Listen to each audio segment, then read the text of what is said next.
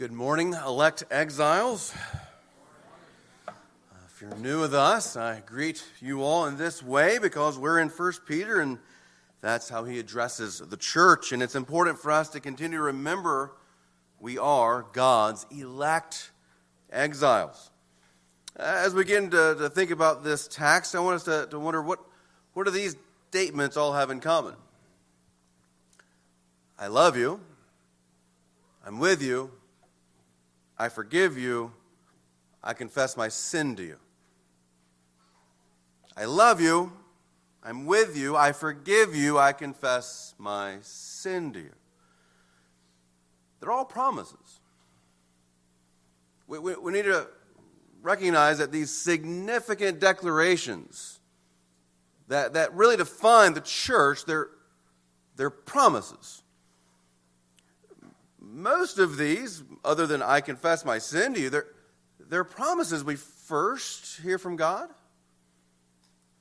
Right? He, he says, I'm with you. I love you. I forgive you. And, and we respond with the promise that we believe you. We confess our sin to you. We, we respond to his promise, I love you, and we say, I, I love you too. We love him because he first loved us. The promises are a significant part of what makes us elect exiles. But, but the promises give us a new standing, a, a new relationship, a, a new position. But we're exiles because that, that makes us not like the rest of this world. And we're also exiles because we're waiting for those promises to come to full fruition. We're, we're awaiting people. We're, a, we're an expectant people.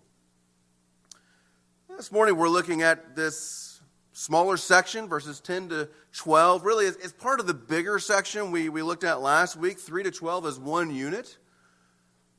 And Peter's wanting us to look back to the promises God has made so that we can better recognize how we can trust his promises today. So there's two points. Verses 10 and 11, we'll put that under the heading salvation promised.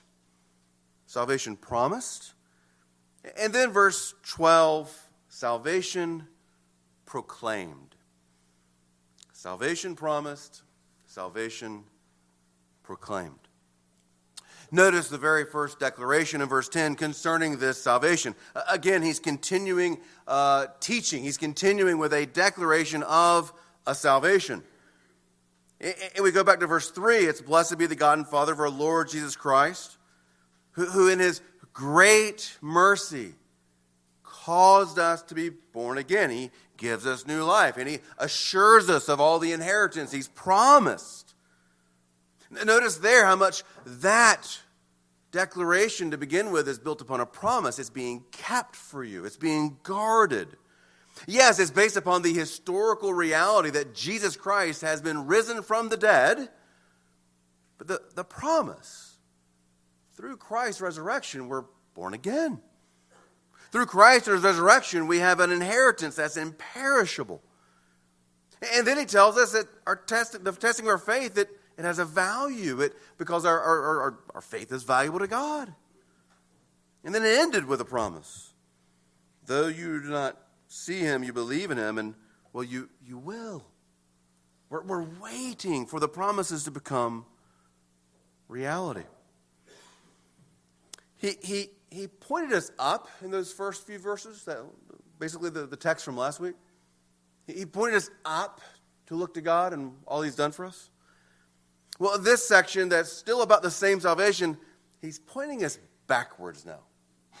He's pointing us back to look at what God has already said that helps make sense of what God has done and is still doing. He's pointing us back to the Old Testament. When he speaks of the prophets who prophesied, about the predictions from the Holy Spirit who were indicating in them this is the Old Testament prophets. We're speaking of the 39 books that preceded Christ. The section, again, is about salvation.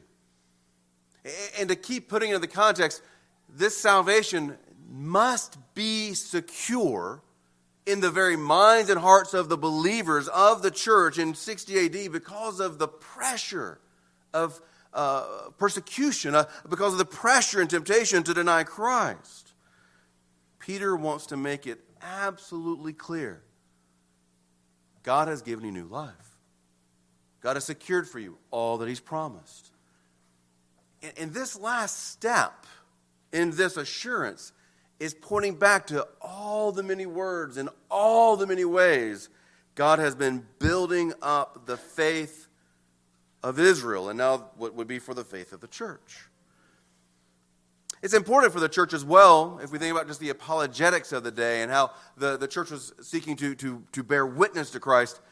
Many were suspicious that Christianity was something new well, according to Peter's own words and according to, to Matthew 17 and what Jesus says in the end of Luke, now Christ is the fulfillment of all the Old Testament.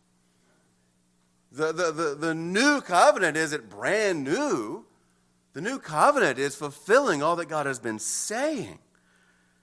The, the security we have, it's a planned salvation, it's a promised salvation. It, it, it's a provided salvation. And now it's a proclaimed salvation. This isn't some, some, some haphazard idea, God. I know it's, it's been planned from before the very foundation of the world. It's promised, it's secure. As we consider this salvation promised, we need to look at something significant here concerning this salvation, the, the salvation that uh, Jesus Christ, the Son of God, was born of a virgin. He lived the perfect life. He died on the cross in place of sinners to provide forgiveness. He, he's risen again. He's at the right hand of the Father. He has sent His Spirit, and He will come again. That, that is the gospel of salvation.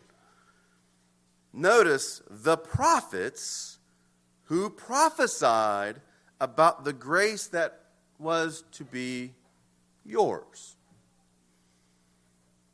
those prophets of the Old Testament, the 39 books, they were speaking of the grace that is yours. He actually gets even more specific in verse 12. It was revealed to them that they were serving not themselves, but you. That's pretty significant. And it all comes together as we see the Old Testament is all pointing to the person Jesus Christ, as Jesus himself said. And now we, as the people who get to know of Christ, all the things they were saying of the grace to come was for you. All the things they were writing was to serve you. Christian, the Old Testament belongs to you. Or, or rather, you, you are underneath the Old Testament. The, the, the, the scriptures of God, they are written for you. Right, things are different. We're not celebrating the Passover, we're, celebrating the Lord's Supper. Christ has come to bring a fulfillment to, to the Old Testament, but they were written for you. They belong most to you because if they're really all about Christ, if you don't have Christ, you actually can't understand what they're really about. If you do not see that Jesus Christ, the Son of God, is the Messiah, who came to suffer and is now glorified, you actually can't really understand how the old Old Testament is meant to be understood. It most belongs to you. And pulling this all together isn't just that Christ is in the center, it's notice in verse 11 the Spirit of Christ that was in those prophets.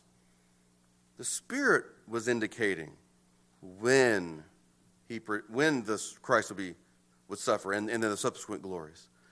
The Spirit of Christ was telling them about the Christ to come that we now know. Think about that for a second.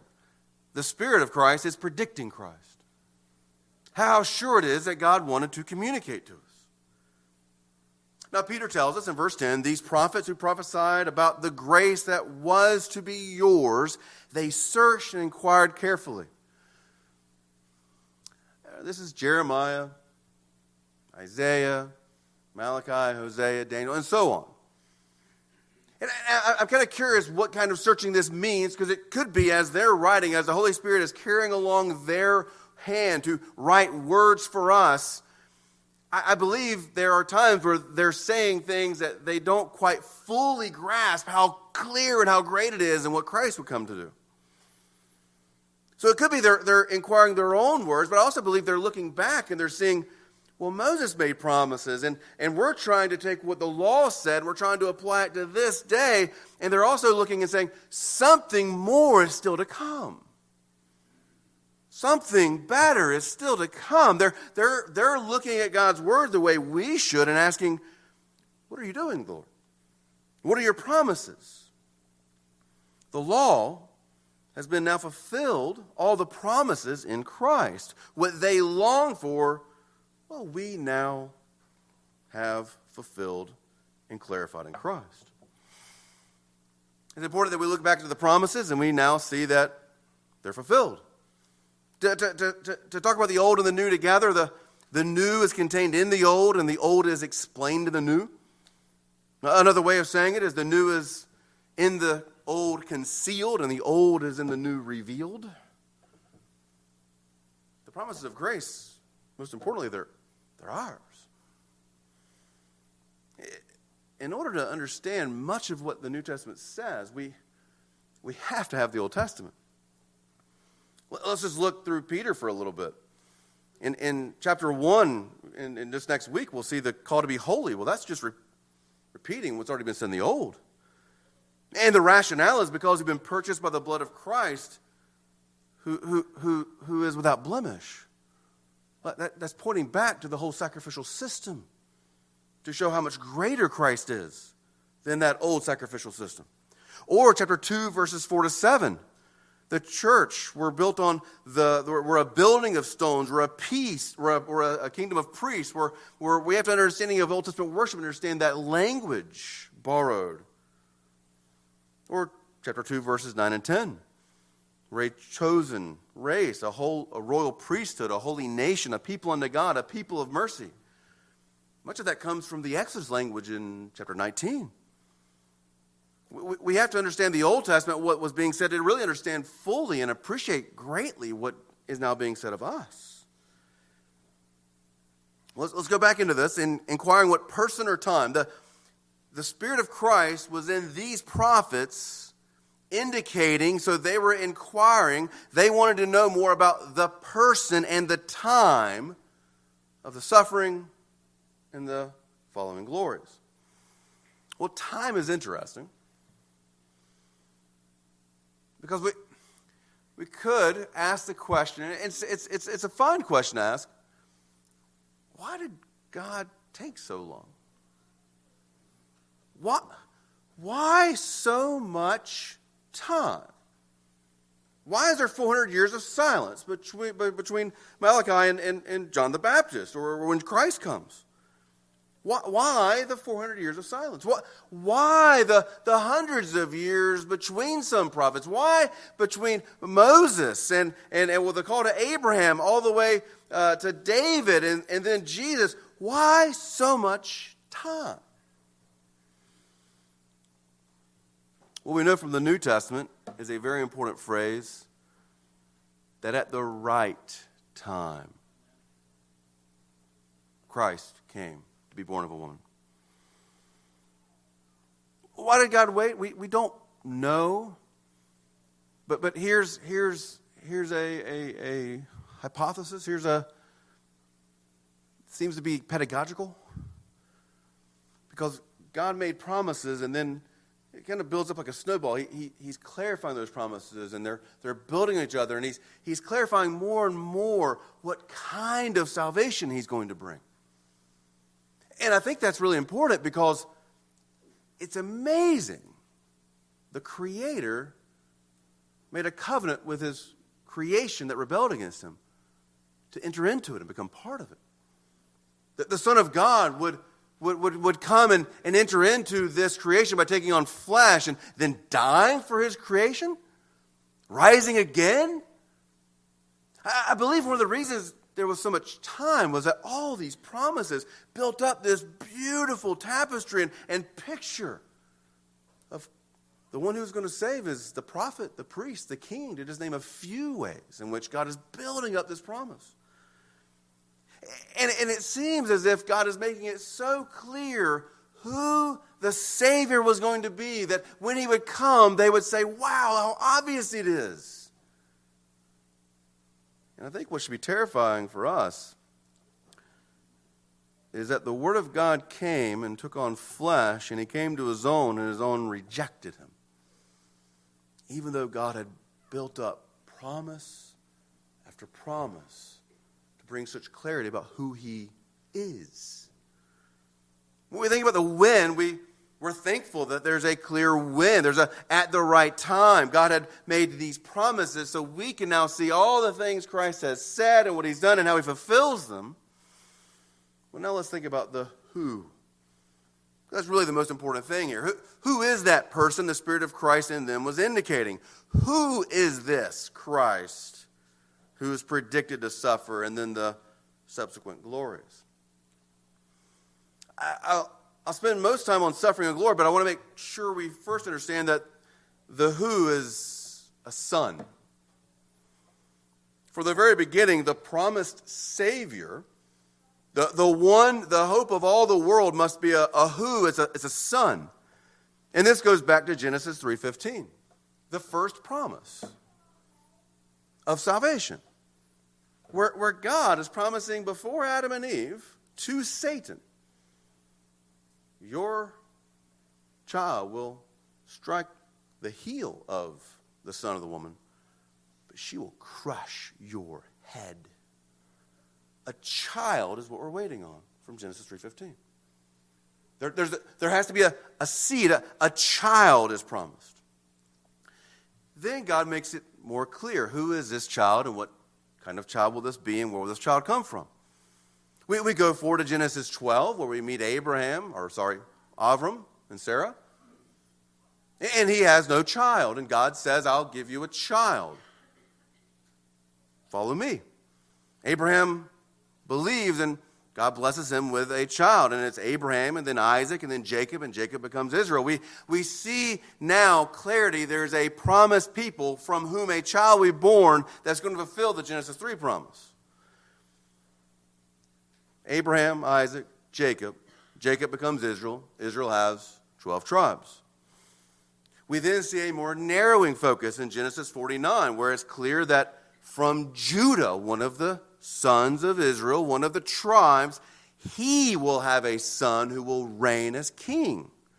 Well, we see some development. So it, it, it's, it's, a, it's a child born of Eve, then a child born of Abraham, then a child born of Isaac, then a child born eventually of Judah, and then Ruth narrows in, introducing the family of Jesse. And 2 Samuel 7 is one of the most significant narrowing ends. David of the tribe of Judah, who's king, God promises to him, You will have a child, a son, who will reign on the throne of Israel forever. And I will be like to him a father, and he will be like to me a son. We see again the, the narrowing in and the filling out of the promise of salvation. And then Ezekiel 34. God is so frustrated with the rulers of Israel who are selfishly taking the sacrifices for themselves. God says, I myself will come and I will be your shepherd. Friends, how could the Israelites not understand who Jesus is when he declares, I am the good shepherd? We see how God has built up this theme of there's going to be a son who's going to be a king that is the shepherd who rules forever on God's throne, and yet they rejected him. Even Mary is told by the angel, You're, you're going to give birth to a son while you're a virgin. He'll rule forever. He's, he's great. He's a son of the Most High. See, we, we see this theme. There's a, a child who will be born of a woman. What, what, what becomes more and more clear is this child born of a woman is also the very Son of God, who's going to come and exercise his perfect righteousness. So that person, the Christ, is a child. That's one theme, but I, I want us to spend more time, more significantly here, as to what the Holy Spirit had been predicting, and that is the sufferings of Christ. Notice it is the Spirit of Christ Himself who is telling the prophets, are informing us of who the Christ would be in His suffering. Well, again, that goes back to Genesis 3. That first child of Eve, that, that, that, that significant child of Eve, rather, he's going to have his heel struck. He's going to have a significant suffering. We see the theme develop even more when we get to Genesis 22, where Abraham, after being promised that Isaac, his son, who he longed for, who finally got fulfilled in bringing about his promise, his most beloved son, God says, Go sacrifice him. And so they go up to the mount. And God tells, or Abraham tells Isaac, God will provide. And, and as he draws back his knife, the Lord says, Stop. And they look and they see a lamb. They, they, they, they see a ram in the thicket. There's a picture there already of how God is going to provide a sacrifice substitute for even his own people. One of the things you can study this, this evening Psalm 22. One of the most significant Psalms that, that sounds like it's written by the New Testament because it's so clearly meditating upon the cross.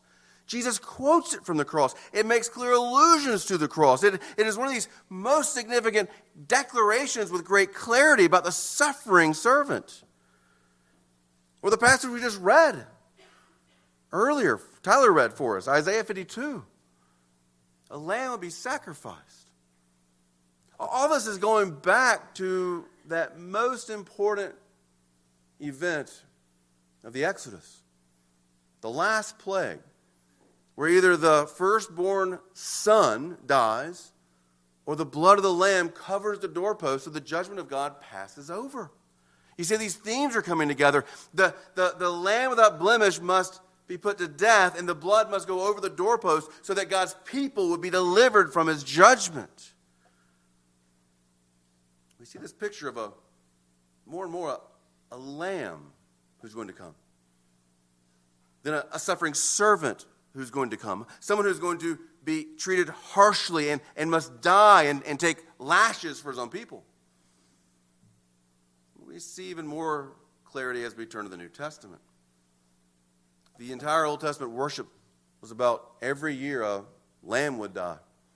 Over and over again, sacrifice after sacrifice, in order to have their sins covered. And then all of a sudden, when Jesus walks towards John the Baptist, John the Baptist declares, Behold, the Lamb of God who takes away the sins of the world.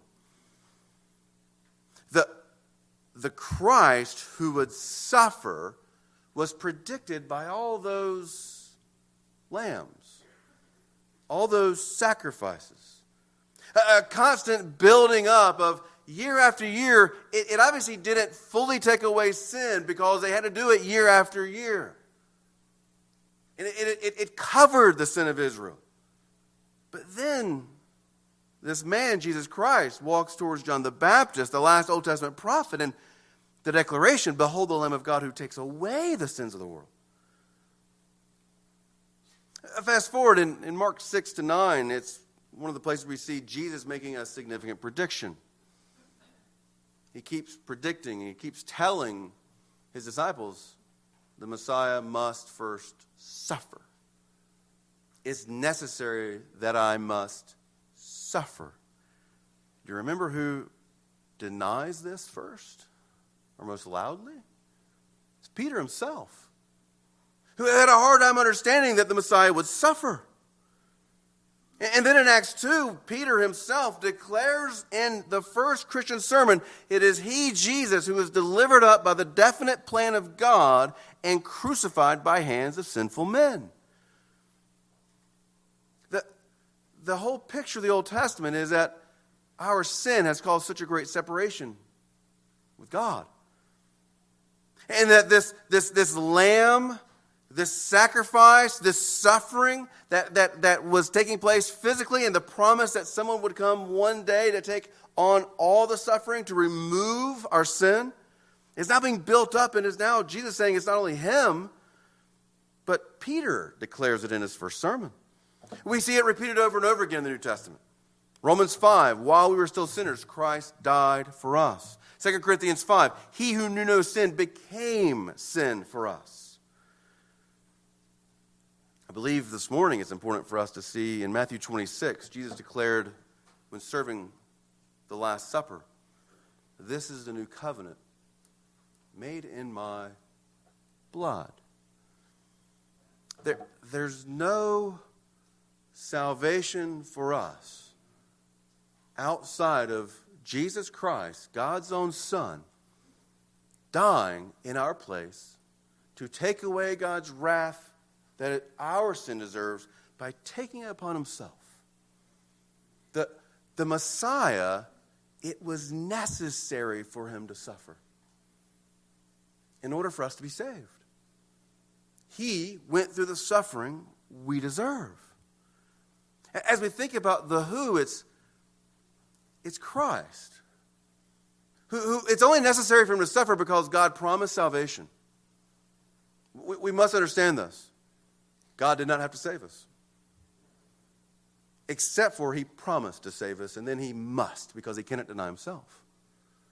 When God promised to save us, it meant someone must come and die in our place to truly take God's righteous wrath so that he is still the righteous judge and yet also show great mercy. The saints of old longed to see this. Because remember, the saints of old, they had to worship from a great distance with great fear because they knew their sins had not truly been forgiven yet because the perfect sacrifice had not been given.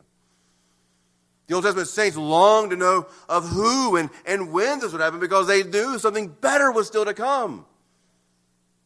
Christian, you live in the better. Don't believe me, just read Hebrews. It's better. Jesus is better than Moses. Jesus is better than Joshua.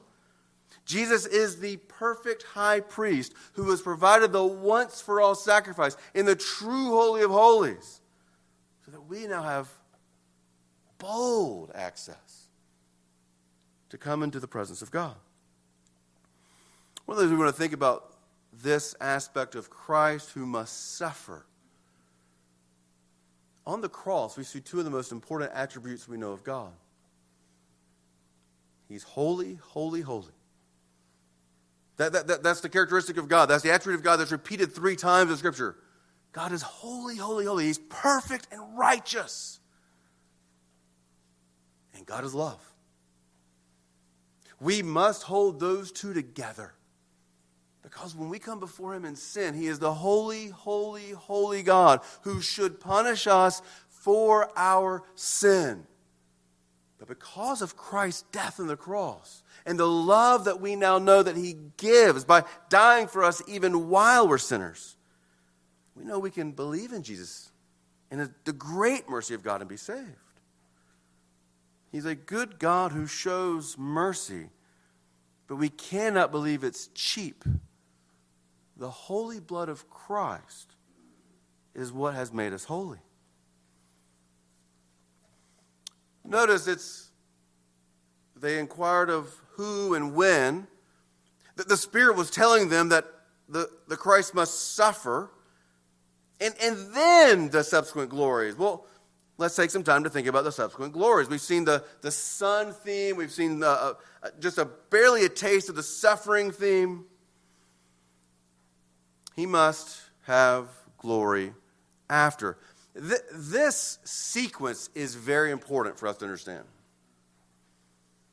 If you want to know why the, the disciples and the, the Gospels seem to, to, to get confused, it seems they didn't get this particular uh, sequence. They, they, they, seem to just want the, the, the Messiah who would bring glory without the suffering. It's a significant problem to understand who Jesus is if we want glory without the suffering. He must suffer and then receive glory. And we'll see how the suffering and the glory go hand in hand, side by side. If you want to see the glory, there's a couple passages you can look at that are very clear. Psalm 110, the most quoted psalm in the New Testament. The Lord said to my Lord, Sit at my right hand. There's a, there's a great glory to that Messiah. Daniel 7, the Ancient of Days, who's seated forever on the throne in glory. Isaiah 57, For thus says the one who is high and lifted up who inhabits eternity, whose name is holy. I dwell in the high and holy places, and also with him who is of a contrite and lowly spirit, to revive the spirit of the lowly and to revive the hearts of the contrite. Well, remember Isaiah 52 and 53, that what a picture of the suffering servant.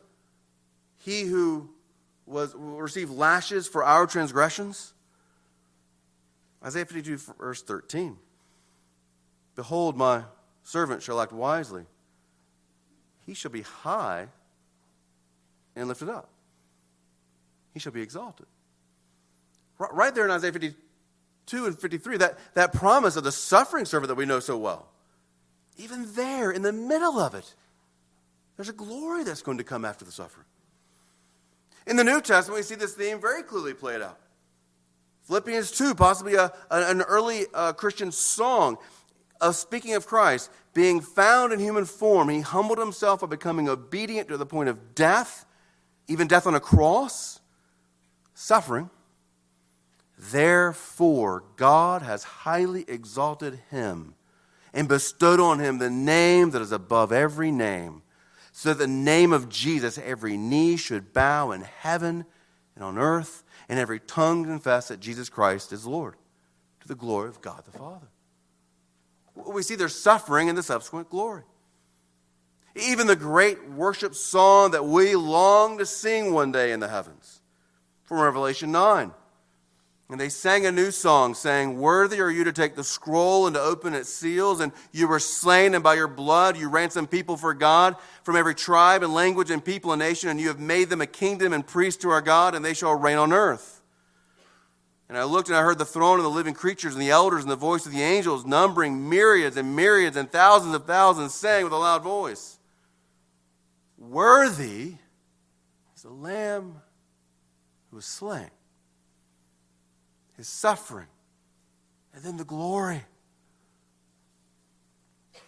Jesus is exalted now at the right hand of the Father with a name that is above every name. He is the Alpha and Omega. He is to be praised forever. He has received glory. But we see in the salvation history, it's, it's after he's come to suffer in this way. It's necessary for us to see this sequence. It's necessary for us to truly get a grasp of God's gospel and how, how dangerous and destructive our sin is that Christ had to come suffer for us. And now he's in heaven forever with the Father. He's returned to the glory. We even see it in last week's text. If you go back to verse 6, in this you rejoice, that is your salvation, though for a little while it is necessary you have been grieved by various trials, so that the tested genuineness of your faith, more precious than gold that perishes, though it is tested by fire, may be found to result in praise, glory, honor, and revelation of Jesus Christ. Notice what he's saying there. We rejoice in this salvation because we know suffering will result in the praise and glory and honor of the revelation of Jesus Christ. Let's take a little walk through Peter as we see suffering and glory side by side. Chapter 2, verse 21. Speaking of our suffering, he says, For to this you have been called because Christ suffered for us, and by doing so, left an example for us. Suffering is part of the way we participate in the full work in the ministry and the joy of Jesus Christ. But, but it's not suffering just for suffering's sake, it's suffering because glory is what comes after chapter 4, verse 13. But rejoice insofar as you share Christ's sufferings. Why? That you may also rejoice and be glad when his glory is revealed. Chapter 5, verse 1. So I exhort the elders among you as a fellow elder and a witness of the suffering of Christ, as well as a partaker in the glory that is going to be revealed. Chapter 5, verse 10. And after you have suffered a little while, the God of all grace, who has called you to his eternal glory in Christ, will himself restore, confirm, strengthen, and establish you. To him be dominion forever and ever. Amen. I believe it's important that we see that the gospel requires Christ to die suffering at the hands of Pontius Pilate, suffering for our sake. And the glory is what comes afterwards. And it's important we see that's the pattern set forth for believers today. I, I, I believe we all have a, a, a, a funny tendency towards what we call the prosperity gospel. That, that suffering needs to be avoided, or, or we want immediate gratification. Christian, the, the pattern set forth is very clear for elect exiles in 1 Peter is our Savior suffered and then was glorified. The pattern set forth for us is that we get to participate in his suffering. And glory is to come. That, that's important to understand how to be elect exiles. If you're suffering right now for the name of Christ, that doesn't mean God's forsaken you. It, it, it's probably evidence He loves you. We, we, we feel the, the pressure of the suffering, we, we get to look to Christ. We, we, we get to depend upon Him and His grace. We get to, to think of Him who suffered for us. And we get to know that in His promises, this suffering isn't meaningless. This suffering, well, it leads to His glory and it leads to, to something better for us. We need to have this clear pattern of what God has set forth. There's one more thing I want us to look at in verses 10 and 11 before we move on. I want to step back one more time. The, the holy God of love made promises. He's made promises. And one of the things that should always remind us that He is God and we are not is that He keeps His promises. He keeps his promises. He, he cannot deny himself. It, the way that, that the text reads, the, the Spirit of Christ is indicating them the, these exact words that God has bound himself to his word to us. God has given us these words. God has committed himself in these words. God keeps his word. As we think about that, what should come to light is just how fickle we are, how we cannot keep our promises. We had a wedding yesterday. It was a great, joyful celebration of, of, of the rightful making of promises between a, a husband and wife and, and to God. Oh, oh, to make promises so easy, to keep them so hard. Oh, but, but for the grace of God we, we, we have to realize that how hard it is for us to keep promises. We, we, we it's hard for us to even keep promises to ourselves because our, our hearts are so wicked and, and deceptive. This is why we constantly go back to the gospel of Jesus Christ. We, we, we get so easily distracted. We, we deceive ourselves. We, we, we, we, we, we get confused. But God, He has promised to save us. That's our sure foundation. That, that, that's what helps us always remember. God has made such promises. That's what He's doing by pointing us back to what He has said, and now we know in Christ. He cannot fail His word. Christian, as we look at the past and how Israel had to, well, worship from a distance, they had to worship with a lot of blood. How much greater confidence we have today because Christ has paid the once for all sacrifice? we know our sins have been taken away from us as far as the east is from the west because they've been put on Christ. They've been paid in full. We should have so much more clarity of God's will and how good He is, and that He brings His people into suffering for their goodness, and in that place, He shows His love. We have a whole new relationship with God now because we revere Him as His children. Not, not distant in fear like Israel, but, but drawing near to be close to him. What a stewardship and a high calling God has given us as his promised people. Second point salvation proclaimed. I want to go back again and remember here the prophets, they were speaking of the grace that was for you, and, and they knew that they were not serving themselves, but they were serving you. Now, in the things that have now been announced to you, he, he's, he, he's dropping it down now. He's, he's given just a so helpful what little things he said about how the Old Testament is, is promise and the New Testament is fulfillment. So much more to unpack there. But now it's in the things you've now heard, in the salvation and the things you've that have now been announced to you through those who preached the good news to you. The, the good news, we can go back to Mark 1. This is the gospel according to Mark. It's the good news. It's the Christ coming, Christ dying, Christ rising, Christ exalted, Christ will return. The, the good news is that God so loved the world, he sent his only begotten Son. Whoever believes in him shall have eternal life. The good news has been announced to you. It's, it's proclaimed now. The, the, the, the idea of, of good news is, is somewhat tied to a victory in war. It was a, a heralding of, of a victory. A, a, runner would come back from the war front and, and announce to a town, We've won, we've won. It's a great declaration of victory. The good news of God is that He has defeated our greatest enemies, and that is sin, death, and Satan.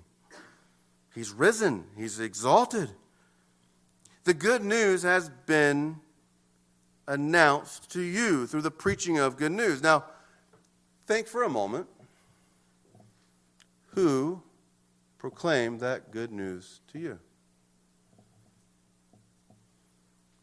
Who is it that was proclaiming the gospel truths? It, it, God's gospel must be revealed in words. God's gospel is what God has done, and God has given us the record of what He's done and told us what He's done. But, but the gospel must go out in words. Who was it? Uh, think about it for a minute. Who, who was it that shared the gospel in words with you? A, a parent? Sunday school teacher? Friend? Co-worker? Who, who, who was it? There, this is how God has acted. Just like the prophets of old were telling Israel, this is who God is and, and, and, and what he's doing, but it was the Holy Spirit who was empowering that message. God spoke through somebody to you at some point. So you heard the gospel and you believed. But notice what the text also says through those who preach the good news to you by the Holy Spirit from heaven. It, wasn't just that you got to hear the good news from somebody's mouth, God Himself was speaking to you that day. As for well, many of us, we, we heard the gospel numerous times until we finally believed. It was it was God who spoke that day. It was by the Holy Spirit taking those words, penetrating your, your, your ears that are sometimes have difficulty hearing, loosening that stiff neck, crushing that, that heart of stone, so that you would receive that word as a dead person that brings life, that, that, the words that bring life. I, I want to say this very clearly repent of all deistic notions of God. He is not distant, He is not passive. He is a God who has moved towards us with great power to bring about a great salvation. We must repent of all deistic notions of God he is a God who draws near and pursues his people with power. If anything, by the Holy Spirit means it's with power. Jesus, said after the resurrection, he says, Don't go anywhere. Wait until you're clothed with power from the Holy Spirit. In Acts, he tells them again, Wait for the Holy Spirit, so be clothed with power. In the Acts 2 4, before the first sermon, guess what happens? They're filled with the Spirit, and the Spirit gave them utterance. how sweet it is that, that God is still speaking. We, we need to be very careful here. You're, not looking for a new revelation, you're looking to know and understand and enjoy what God has already said by the power of Spirit. How good it is that God is empowering proclamation. Praise God, He is empowering proclamation. The very power that raised Jesus from the dead is the very power that lets you hear the words and receive the great mercy of God. If you're not a believer this morning, the, the words you must hear is that you're a sinner and there is a great judgment because God is a righteous God. And He will punish every sin. He either punishes us for our sin or, or we've believed in Jesus who suffered on our behalf, who died in the place of sinners so that we wouldn't suffer that punishment. He does. So that we would be forgiven and be brought into a relationship with God of, of love.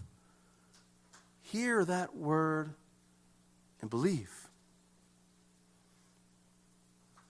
Patterns are important in Scripture. As we just saw, there's suffering and then there's glory. Jesus came to serve, and he calls us to serve. Jesus came to love, and so we love one another. Well, the good news this morning is Jesus came, and that word was proclaimed to you by the Holy Spirit, and so ought you to proclaim that same good news. If you believe in a God who's not worth sharing, you, you don't really believe in a God. It's not really good news if you don't want to share it. Brothers and sisters, be encouraged. Elect exiles. God could take his finger and, and write the gospel truths in the clouds. He could align the stars tonight. He, he could take that full moon and, and, and, and just move it around so the gospel truths can be known if he wanted to.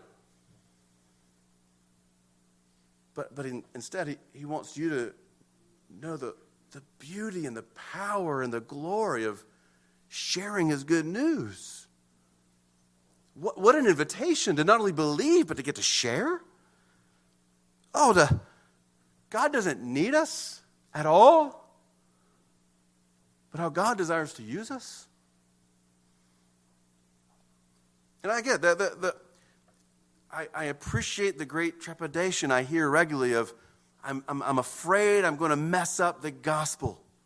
All right, we, we can walk through that. We can, we can, we can help that. We can, we can regularly be so involved in each other's lives that we're speaking the gospel truth to each other that it just comes out naturally one day. But I, I fear too often we're afraid of sharing the gospel because we're afraid of what somebody might think of us. There are the, the, the challenges Christ is worthy to be praised. It, it, whatever we think of that suffering, there, there's a glory to come after. L- learn to speak of the gospel, church. L- learn to trust his promises. What, what an incredible promise. Jesus says that the Holy Spirit from heaven, the Holy Spirit of Christ, he'll give you the words you need to say. He'll remind you of the very gospel truths in the moment you need them. And, and oh man, I praise God for this that you can stumble and bumble your way around. If you just get somewhere close, it seems like God's power. When He wants to save somebody, saves them.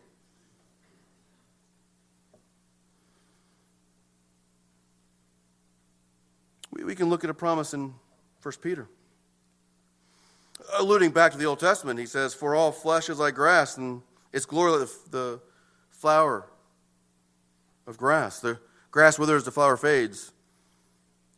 But the word of the Lord remains forever. And he concludes from this.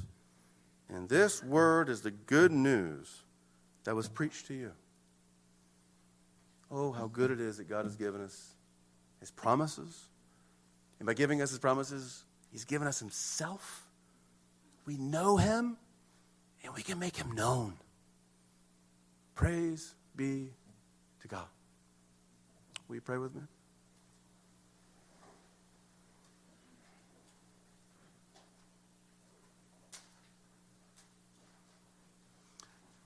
Father, we thank you that while we were still sinners, Christ died for us.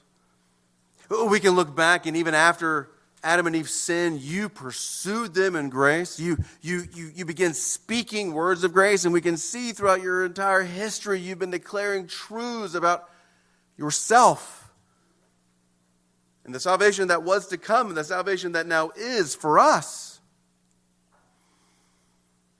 Oh Lord, help us to trust you and your promises. The promises that you have made even now that your Spirit will sanctify us.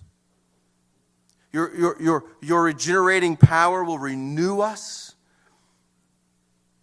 That we can know you, speak to you, enter boldly into your presence. We can make you known that your word does not return void.